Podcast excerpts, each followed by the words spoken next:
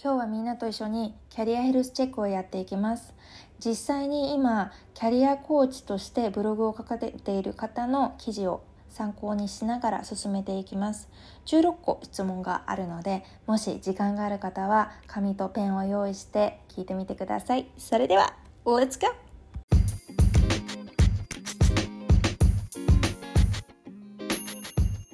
Hey dear listeners! And welcome back to another episode of the Lil Hacker Age 30 Plus Course. It's Yuki! 皆さんこんにちは。Age34 等身大のリアルハックにようこそ。ホストのゆきです。このポッドキャストでは34歳の私が東京でキャリアガールをしながら感じた人間関係のこと、恋愛のこと、ライフスタイルのこと、キャリアのことなどなどについてのリアルハックを皆さんにシェアしていきたいと思いますそれでは今日も Here we go!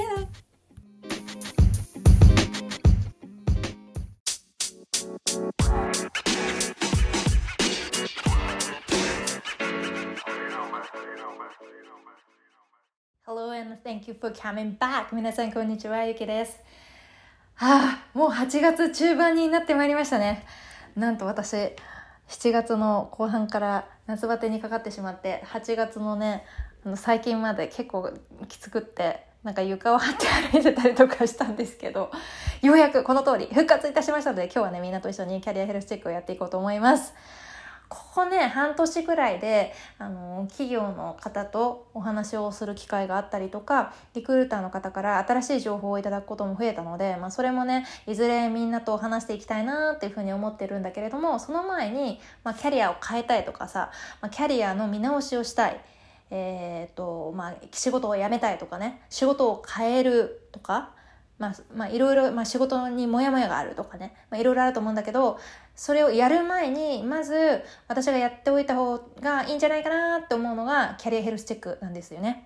ということで、今日はがっつりやっていきますので、Let's go! 今日ご紹介するキャリアヘルスチェックなんですけれども、この後15個の質問をみんなと一緒にやっていきます。今回はねキャロライン・ウェリンガムさんという現役のキャリアコーチの方が書かれたブログ「Raise the Bar Career Coaching Blog」この、えブログから、え引用をしています。それでは長らくお待たせしましたキャリアヘルスチェックの15個の質問をこれからしていきます。1日曜の夕方次の日の出勤のことをどう感じますか？日曜の夕方次の日の出勤のことをどう感じますか ?2、仕事のどの部分が一番楽しいですか？仕事のどの部分が一番楽しいですか ?3、仕事の中で一番楽しくない部分は何ですか？仕事の中で一番楽しくない部分は何ですか ?4、上司との関係はどんな感じですか？上司との関係はどんな感じですか ?5、同僚との関係はどんな感じですか？同僚との関係はどんな感じですか ?6、あなたのキャリアは仕事以外の生活にどんな影響を与えていると思いますか？あなたのキャリアは仕事以外の生活にどんな影響を与えていると思いますか ?7 仕事について社外の誰かと話すとき、どんなことを話していますか？話す内容はポジティブですか？それともネガティブですか？仕事について社外の誰かと話すとき、どんなことを話していますか？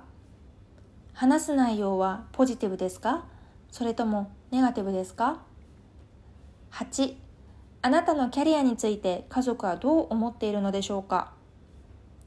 あなたのキャリアについて家族はどう思っているのでしょうか ?9. あなたのキャリアについて友達はどう思っているのでしょうか？あなたのキャリアについて友達はどう思っているのでしょうか ?10. あなたのキャリアに関して何かを変えられるとしたら何を変えたいですか？あなたのキャリアに対して何かを変えられるとしたら何を変えたいですか ?11 あなたのキャリアにおいて自分が次に何をしたいのか把握していますか？あなたのキャリアにおいて自分が次に何をしたいのか把握していますか？12現在働いている職場では今やっている仕事の他に何かチャンスがありますか？現在働いている職場では今やっている仕事の他に何かチャンスがありますか？13例えばレストラなど現在の職務を脅かすものはありますか？例えばリストラなど現在の職務を脅かすものはありますか？14次の仕事に就くのは簡単だと思いますか？次の仕事に就くのは簡単だと思いますか？15自分のキャリアに関して他に書きたいことはありますか？自分のキャリアに関して他に書きたいことはありますか？はい皆さんキャリアヘルスチェックお疲れ様でした。結構この15問疲れません？そんなことない？大丈夫だった？あのもしもねまだキャリアヘルスチェック終わってないよとか考え中だったんだけどっていう人はこのポッドキャストを止めてぜひあの時間があればね思う存分取り組んでみてください。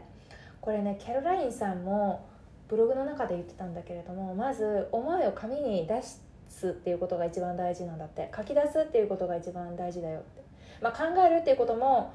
あのもちろんグーなんだけれども書く、まあ、頭にの中でね思っていることを書いてみるっていうのが、まあ、キャリア設計をこれからねしていく上でもヒントになるからぜひやってみてくださいっていうふうにあのコメントがあったのでもしもねえ紙とペンあったんだけど忘れてたっていう人ぜひぜひあのこのねポッドキャストを止めてもう一回やってみてください。時間がねある人はちょっとあの、まあ、気分転換にもなるし少しねあの根詰めて考える質問も、まあ、中にはあるかもしれないけれども楽しみながらねやっていってもらえればと思います。ちなみにこのキャリアヘルスチェック1番目の質問から割と際どかったですよね。えそんなことなかった。日曜の夜うんぬんのね話から始まってですね。あの家族や友達はあなたの仕事のことをどう思ってるのかとかね。自分がねあの、まあ、社外の人と会ったりとかねあのおしゃべりする時に会社のことをどういうふうに、まあ、仕事のことをねどういうふうにあの表現しているかとかねああそういえばとかね思い あの当たる節がねいろいろとね場面がいろいろ出てくるとねうんあれはうんなんてね あのちょっと考え込んじゃったりしながら私は取り組んだわけなんですけれどもさあここでね皆さんホテルにチェックインする時ってどういうふうにしますか？うんうんうん。そうそう正解正解。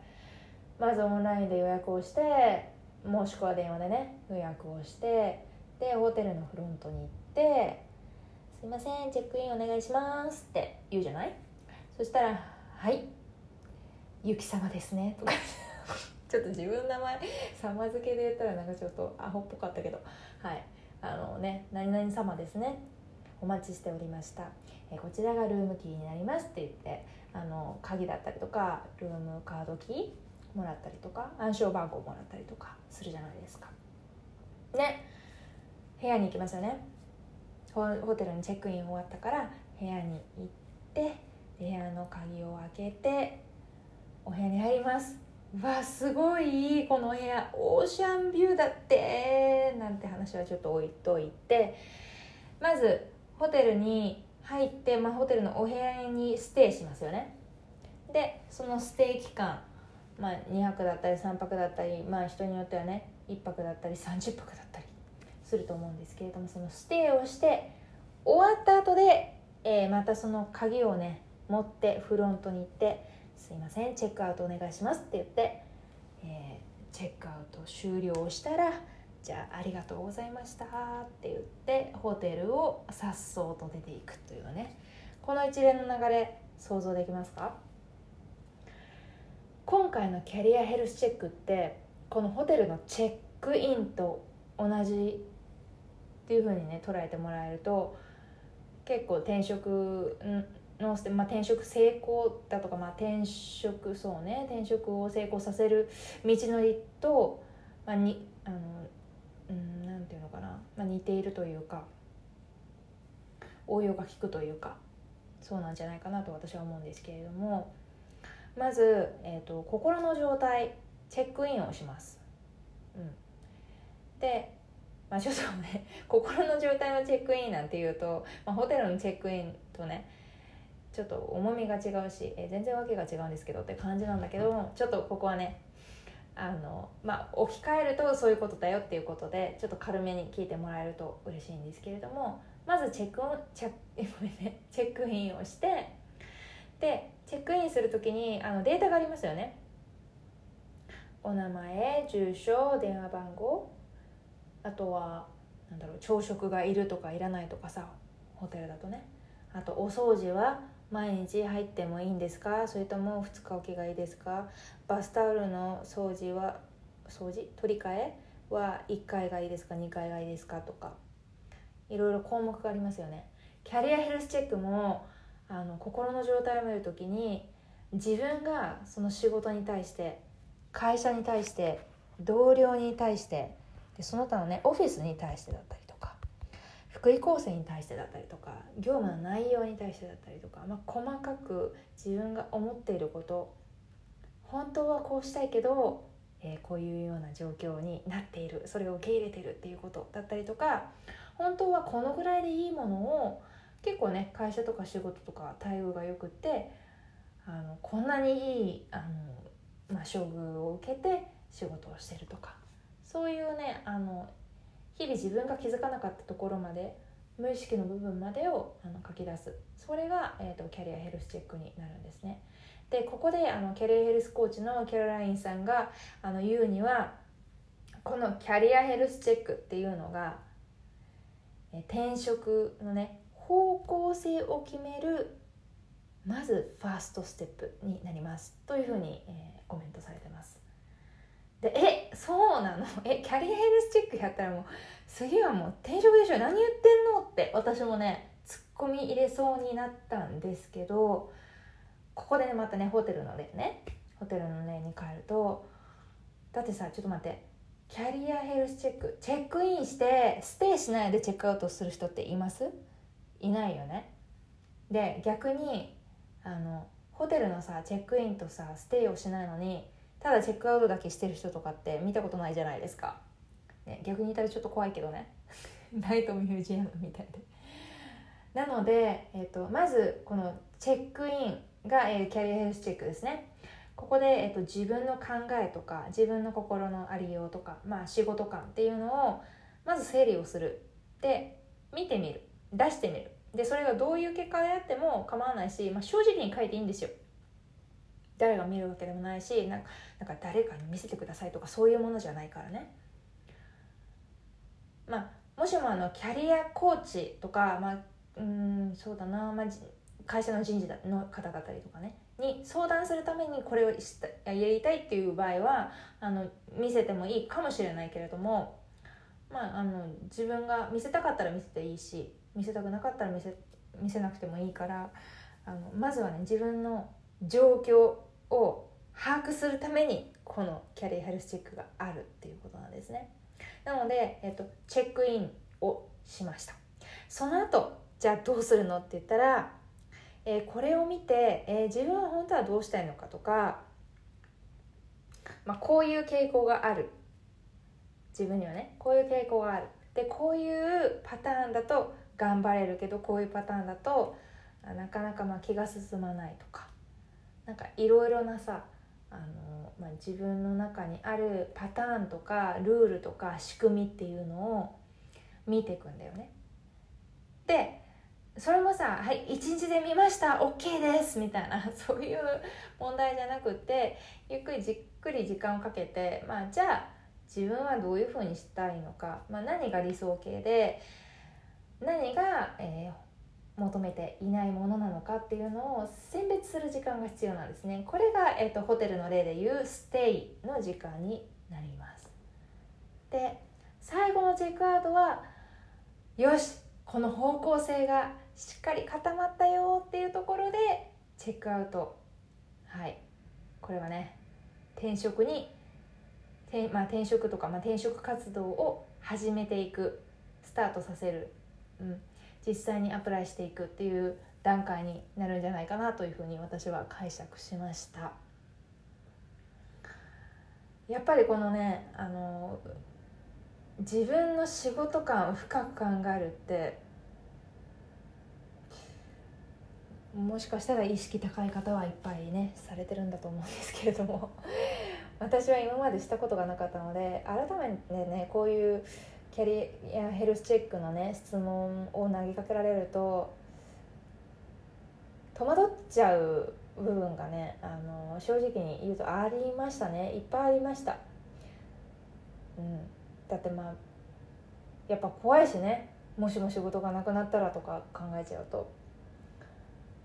だけれども、まあ、こういうふうに自分の状況だとか、まあ、自分の気持ち今の気持ちを整理しておくことであ何があれば私には、えーと、仕事が楽しく感じられてとかどういう経験をすると私は、うん、もっと仕事がしたくなるとかね。そういうことにもあの派生して気づかせてくれる質問だったんじゃないかなというふうに、え、今回、えー、うん、感じることができました。はい。ちょっと緊張しながら話しちゃったけどみんなはどうでしたか、うん、このねキャリアヘルスチェックって、まあ、キャリアとかヘルスとかメンタルチェックとかキャリアチェックとかっていう風にねあの検索のキーワードを入れてもらうと、えー、お役所が出している、うん、キャリアヘルスチェックから企業の人事の方がブログみたいな形で紹介してるね。うちの会社の福利厚生でこういうキャリアヘルスチェックをしますっていう記事だったりとかあとは一番多いヒットしてくるのはあの転職エージェンシーが出しているキャリアヘルスチェックですね。転職前にやっておくといいこと5選とかね。そういうあの記事いっぱい見つけると思うんだけれどもそういうところにあのキャリアヘルスチェックっていろいろ入っているのでいろいろなバリエーションをやってみるのも、うん、いいかなというふうに思います。はい。ちょっと今日は長くなっちゃった。はい。もう次はねあのぜひぜひあの私が最近聞いたあの転職活動実はこういうやり方もあるっていう裏技的な何て言うんだろうな、うん、ちょっと面白いやり方をシェアしようかなと思います。はい。My selection for today このコーナーでは話題の書籍や映画、ホットスポット、面白い雑貨などについて紹介していきます。さあ今日ご紹介するのは2006年に公開された映画なんですけれどもなんとねこの映画公開日から25日で100万人を動員して興行収入1億2000万ドルを超える大ヒットを記録したものなんですねそして日本でも17億円の興行収入を超えるメガヒットとなったわけなんですけれども、この名前を聞いたらきっとあこれかなっていうふうに思い浮かぶ人もいるんじゃないでしょうか。監督はデイビッド・フランキル、えー、キャストはアン・ハサウェイメリル・ストリープエミリー・ブラントジゼル・ブンチェンスタンディ・トゥッチエイドリアン・グレーニアそしてサイモン・ベーカーなどなど、えー、大物のねキャストが配役をされています。そしてえー、こちらのね映画はねもともと小説だったんですけれども、えー、原作はねローレン・ワイズバーガーさんという方が書かれているものです。きっと分かった方も多いんじゃないでしょうか。はい。今日は「プラダを着た悪魔」というね映画を紹介します。今日は映画の紹介をしていくというよりはこのプラダを着た悪魔をみんなでレビューしていきたいおしゃべりしていきたいなと思ってセレクトしたわけなんですけれどもなんとねこの映画って15年前に公開されてるんですよ。2006年。みんな何してました？2006年って。私はなんかねある日ぼーっとテレビをつけながら見ていたらなんとミス・ユニバース・ジャパンに千葉クララさんが選出されてそしてなんとね世界大会で彼女は準グランプリを受賞してもう日本でねもう大大大ニュースになったっていう、まあ、こんなに美しくて聡明で知的な方がいらっしゃるんだってね世界にねそれをねアピールすることがこういう風にできるんだっていうねなんかものすごさを感じたあのまあそういう2006年を過ごしたなと今ぼんやりと 思い浮かんでるんですけどまあ他にもねいろんな出来事あったと思うんだけどそれしか覚えてない。さあこの「プラダを着た悪魔」というね映画なんですけれどもニューヨークに拠点を置くね架空のファッション誌「ランウェイ」という雑誌をね舞台に競争がめちゃくちゃ激しくて感情的に、まあ、そしてヒステリックになりがちなねえファッション誌そして出版の世界っていうものをえ視聴者がねカーテンの裏側から覗き見することができるとても貴重な作品だというふうにね評された、えそんな映画でした。そしてねえー、簡単にかいつまんでこの内容を言うとすればメリル・ストリープが扮する編集者のミランダ・プレスリー、えー、この方がね夢を壊すようなキャラクターなんですよまあね、それはそれはすごい役ですよね。でこのミランダ・プレスリーと共にねアシスタントのアンディとエミリーっていうねこの2人がいるんですけれどもこの3人がね痛烈なウィットをあのぶちまかしてこれがね見どころになっているわけなんですよね。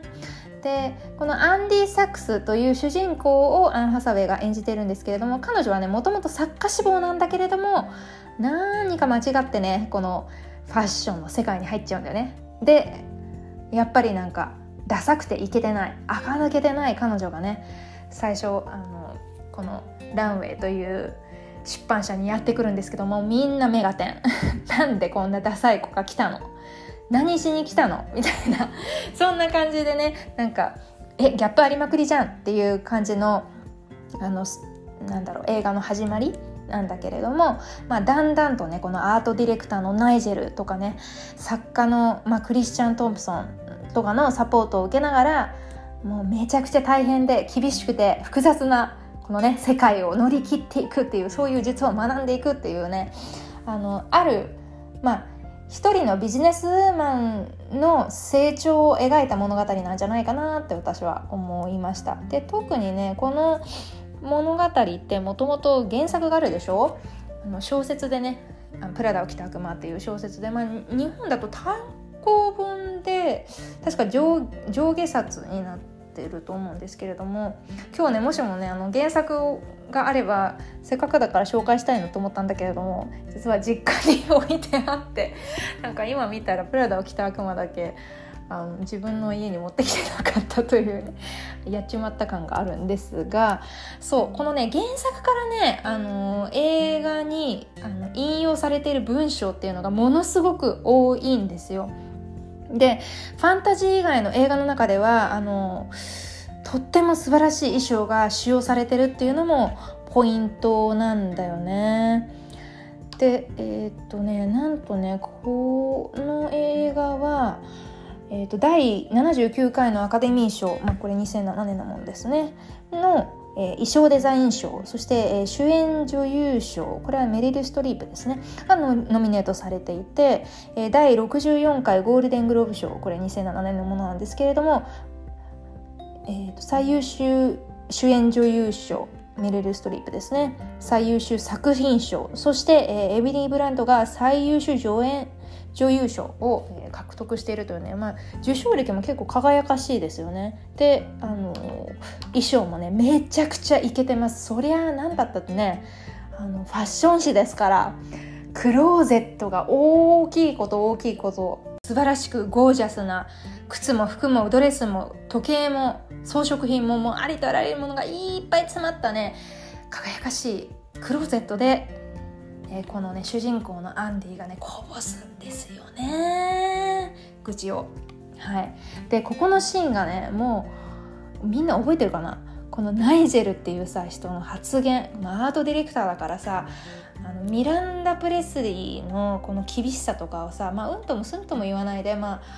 淡々と仕事してんだよね。このナイジェルって人は。何されても、まあ、僕は僕だから。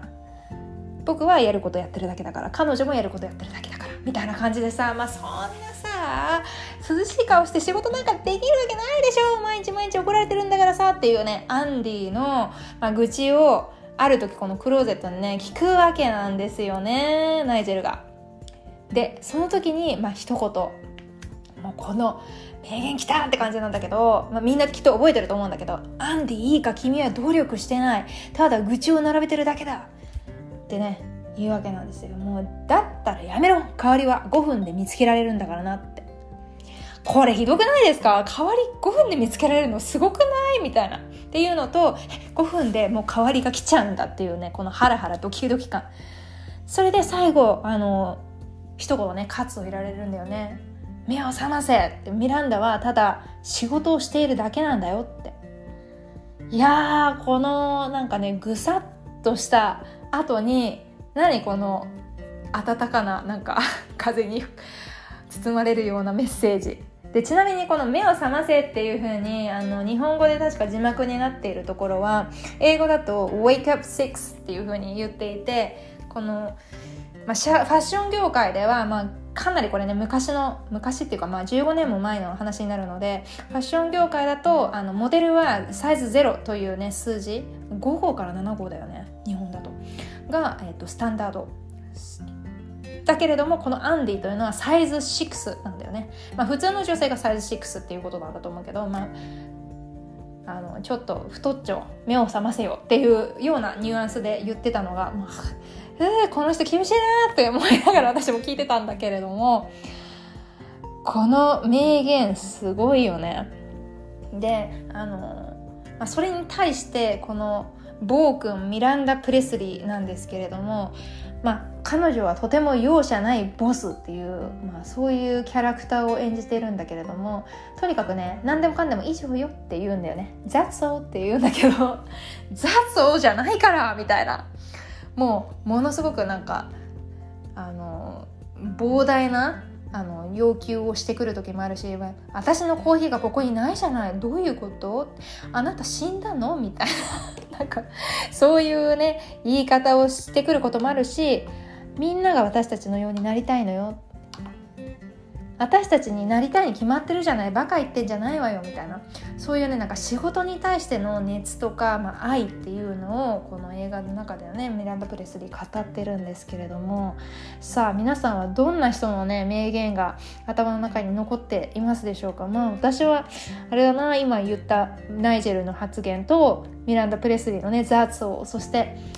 ああ強いて言うならばアンディのねガッパーナってどういうスペルなんですか How do you spell Gabbana? ってなんで聞くんじゃみたいなドルチェガッパーナぐらいね書けるようにしましょうねっていうファッション業界にいるなら。まあ、こうしてみるとすごく面白いんだけどやっぱりその業界業界によってあの話す言葉だったりとかうんあとはまあ意図するまあなんていうのかなうん意図することまあ、内容が違ったりとかするじゃん。例えばさ「坊主」っていうふうに言うとさ「まあ、坊主」ってあの音響のメーカーの坊主っていうのも取れるし坊主ってなんかね普通にさ男の子の坊主のねヘアスタイルのことを言う時もあるし坊主ってお客さんが来ないっていう意味もあるじゃないですか。だからまあその中でねアンディがこういうふうに知らない世界に飛び込んでいって、まあ、習得していっていろんなことを。そして、えー、このおみ上司のねミランダ・プレスリーに認められてでそういうなんていうのかな、まあ、成長を描いていくのを見るとなんか私たちもねすごく元気をもらえるしなんか私たちの人生も結構そういう感じじゃないですか。成長っていうのはやはりね自分の中にゴールがあるかないかであの大きく変わってくると思うんだけれども、まあ、その時々でねゴールとか目標とかって変わってくると思うけどこのゴールに向かって走り出した時に自分が本当にこれをやりたいからこれこういうものになりたいからっていうふうに目指していった先に困難があったとしても鬼上司がいたとしてもねアンディみたいに、まあ、それが川の向こうに渡るための飛び石みたいに見えてきてでだんだんだんだん楽しくなってきてただこの飛び石もねあのずっと続くわけじゃないからここにあの一つのことに慣れすぎちゃうっていうのもいかんせんちょっとブッブーなんじゃないのっていうのをこの映画でね私は教えてもらったような気がしたんだよね。みんなはどういう風に解釈しましたでしょうか？ということで今回もねちょっとプラダを着た悪魔を話し出したらめっちゃ長くなってしまったのでこの辺にしておきます。Hey, wait a minute. There is one more thing for you. アン・ハサウェイの映画を紹介するからには、えぜひもう一本番外編としてアン・ハサウェイのねドラマを紹介しようと思って今再収録をしていますさあ今日ねもう一本紹介しちゃいますよはい、えーと、もしもね Amazon プライム使ってる人がいたらぜひ Amazon プライムビデオで、えー、チェックしてもらいたいんだけれども、このドラマの名前が「モダンラブ」と言います。モダンラブのエピソード3これねモダンラブっていうのはもともとニューヨーク・タイムズのコラムとして書かれていたものなんですけれども今は、えっと、ポッドキャストになっていたりとかあとはねあの本にもなってたりするんだよね「モダンラブいくつもの出会いとっておきの恋。ニューヨーク・タイムズ掲載の本当にあった21の物語」っていうのであの日本語版でも刊行されてますのでもしも気になる方はぜひぜひ見てみてください。私はねこの「モダンラブ」シリーズがもう超大好きでもともとコラムも好きなんだけれども特にアマアマゾンプライムのアマプラのあのドラマはもう繰り返し見るくらい大好きです。でこのね今日紹介するえエピソード3なんですけれどもこれはねえドラマ版でアーサウェイがなんと主演を務めています。でこれねあの始まった瞬間ねこのエピソードだけはなんか「ララランド」っていう映画あったよね。あれをね彷彿させるようななんかミュージカル調なんですよね。だからなんかね気分が高揚して「わあ今日も新しい一日が始まる!」ね、設定は朝だからさ、はい、あのあんまり詳しくは言いません。みんなに見てほしいから。なんだけれども実はアン・ハサウェイこのね弁護士のねえ弁護士という、まあ、結構なねもうすごいキャリアをお持ちなんですが実は病気なの。そう。バイオポーラーっていうふうに、えーと本まあ、本編を見ると言われているのが気づくと思うんだけどそうなんです。躁うつ病を患っていてアップダウンが激しくってで、まあ、恋愛もねなんかうまくいかないし仕事もなかなかうまくいかないで本当のこと喋れる人がいなくてすごく、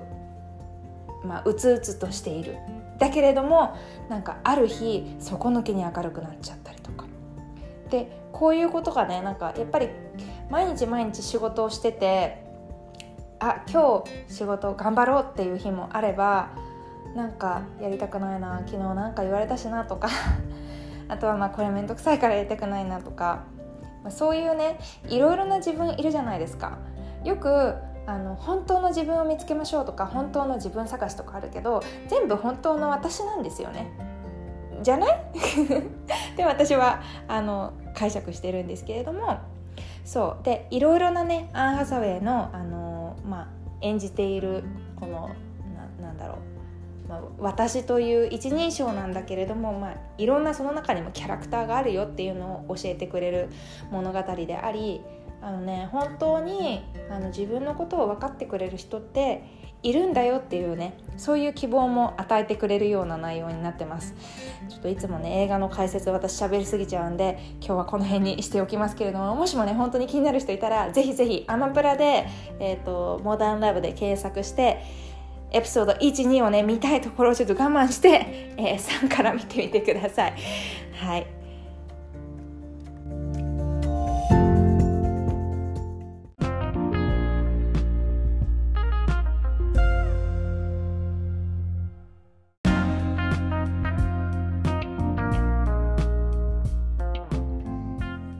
皆さん今回もエンディングの時間が迫ってまいりました。今回はねちょっとエピソード長くなってしまったんですけれども最後までついてきてくださってどうもありがとうございます。今日は、まあ、初っ端からねキャリアヘルスチェック16個の質問って私間違えちゃったんですけど申し訳ありません。え15個の質問とねキャリアヘルスチェックをみんなと一緒にやってでまあ、心の在り方、まあ、キャリアに対しての心の整理をすることって結構大事だよねっていう話とあとこのこういう棚卸しをしておくことで、まあ、転職活動だったりとかキャリアチェンジをする時のチェックインの指標になりますよ。転職の第一歩になりますよっていうことを、えー、ご紹介しました。みんないかがでしたでしょうか。私はこのキャリアヘルスチェックをやることによってやっぱり自分の人生を生きるってすごく大事だなって思ったの。なんかなんか話が飛躍しちゃってるように思うかもしれないけれども、まあ、その会社に例えば入例としてさ、まあ、会社員だったとして会社だとか、まあ、学校だとかうん、まあ、役所だとか、まあ、みんないろいろな機関で働いてると思うんですけどあとはまあ自営だったりとかね。その仕事をやることによって、まあ、自分は何を成したいのか何を達成したいのかっていうのをもちろんものすごく大事。だけれども私が改めて思ったのがそのそういうことを成し遂げるゴールに向かって走る時に自分はどうありたいのか自分の在り方をあの見直すいいきっかけになったなというふうに思いました。はい。みんなはどうでしたでしょうか、まあ、いきなりねあんなね15個の質問 を言われてもうって詰まっちゃうことがあると思うんでもしよかったらね定期的にやってみるのもいいんじゃないかなと思いました。はい。そして、えー、アン・ハサウェイのね映画「ブラタを着た悪魔」もうこれ本当に懐かしいですよね。はい。あのシェアしたんですけれどもやっぱりキャリアってまあキャリアもそう、まあキャリアっていうかもう仕事？仕事やっていくうちに、まあ、全部が完璧にいかない。なかなかまあ自分が思ったような仕事に就けなかったりもするしあのやりたいこととできることって違ったりもする。でその溝を埋めていくのが非常に難しいけれどもでも人生のうちのこの少しのパートなんだよね人生80年とか、まあ、今だと100年とか言うけどそのうちの数パートがあのちょっとねヘマしたぐらいでもうめちゃくちゃ落ち込んじゃったりとか自信なくしちゃったりとかするけどでもそんな必要ないんだよそこでもまあもう一回ね希望を持って自分を花開かせることってできるんだよっていう風にあにメッセージを送ってくれた映画だったので私は今回あのセレクトしたんですけれどもこの中でねちょっと千葉話だけれどもあのナイジェルというねあのデザイナーが、まあ、アンディに対してアンディっていうのはあのの人、えーと、アン・ハサウェイね主演の。に対して、まあ、結構ねあの愚痴を言ってる彼女に対して「君は努力してないよ」って愚痴を並べてるだけだよとかね。もう愚痴を並べてるだけだったらやめろって君の代わりなら5分で見つかるぞっていう風に言うシーンがあるんだけれどもそのシーンを見た瞬間にねもう私もあ昔こういうことやってたって ちょっとね「あいたたたた」っていう風に思うね節があったんですけれどもまあそういうのもね仕事の醍醐味だよね、まあ、人間関係もさあの、まあ、仕事によって築かれていくし、まあ、人間関係の摩擦っていうのももしかしたら起きることもあるかもしれない。だけれどもやっぱりね人間って人間関係でね成長していくものなんだなと改めてこの映画をねもう一回見た時にあの思い起こさせてくれるものがありました。そして、えー、もう一つ皆さんにね番外編として私の大好きな、えー、ニューヨーク・タイムズのコラム「モダン・ラブ」をえー、紹介したんですけれどもこれねもうあの時間がある人はねエピソード1から絶対見てください。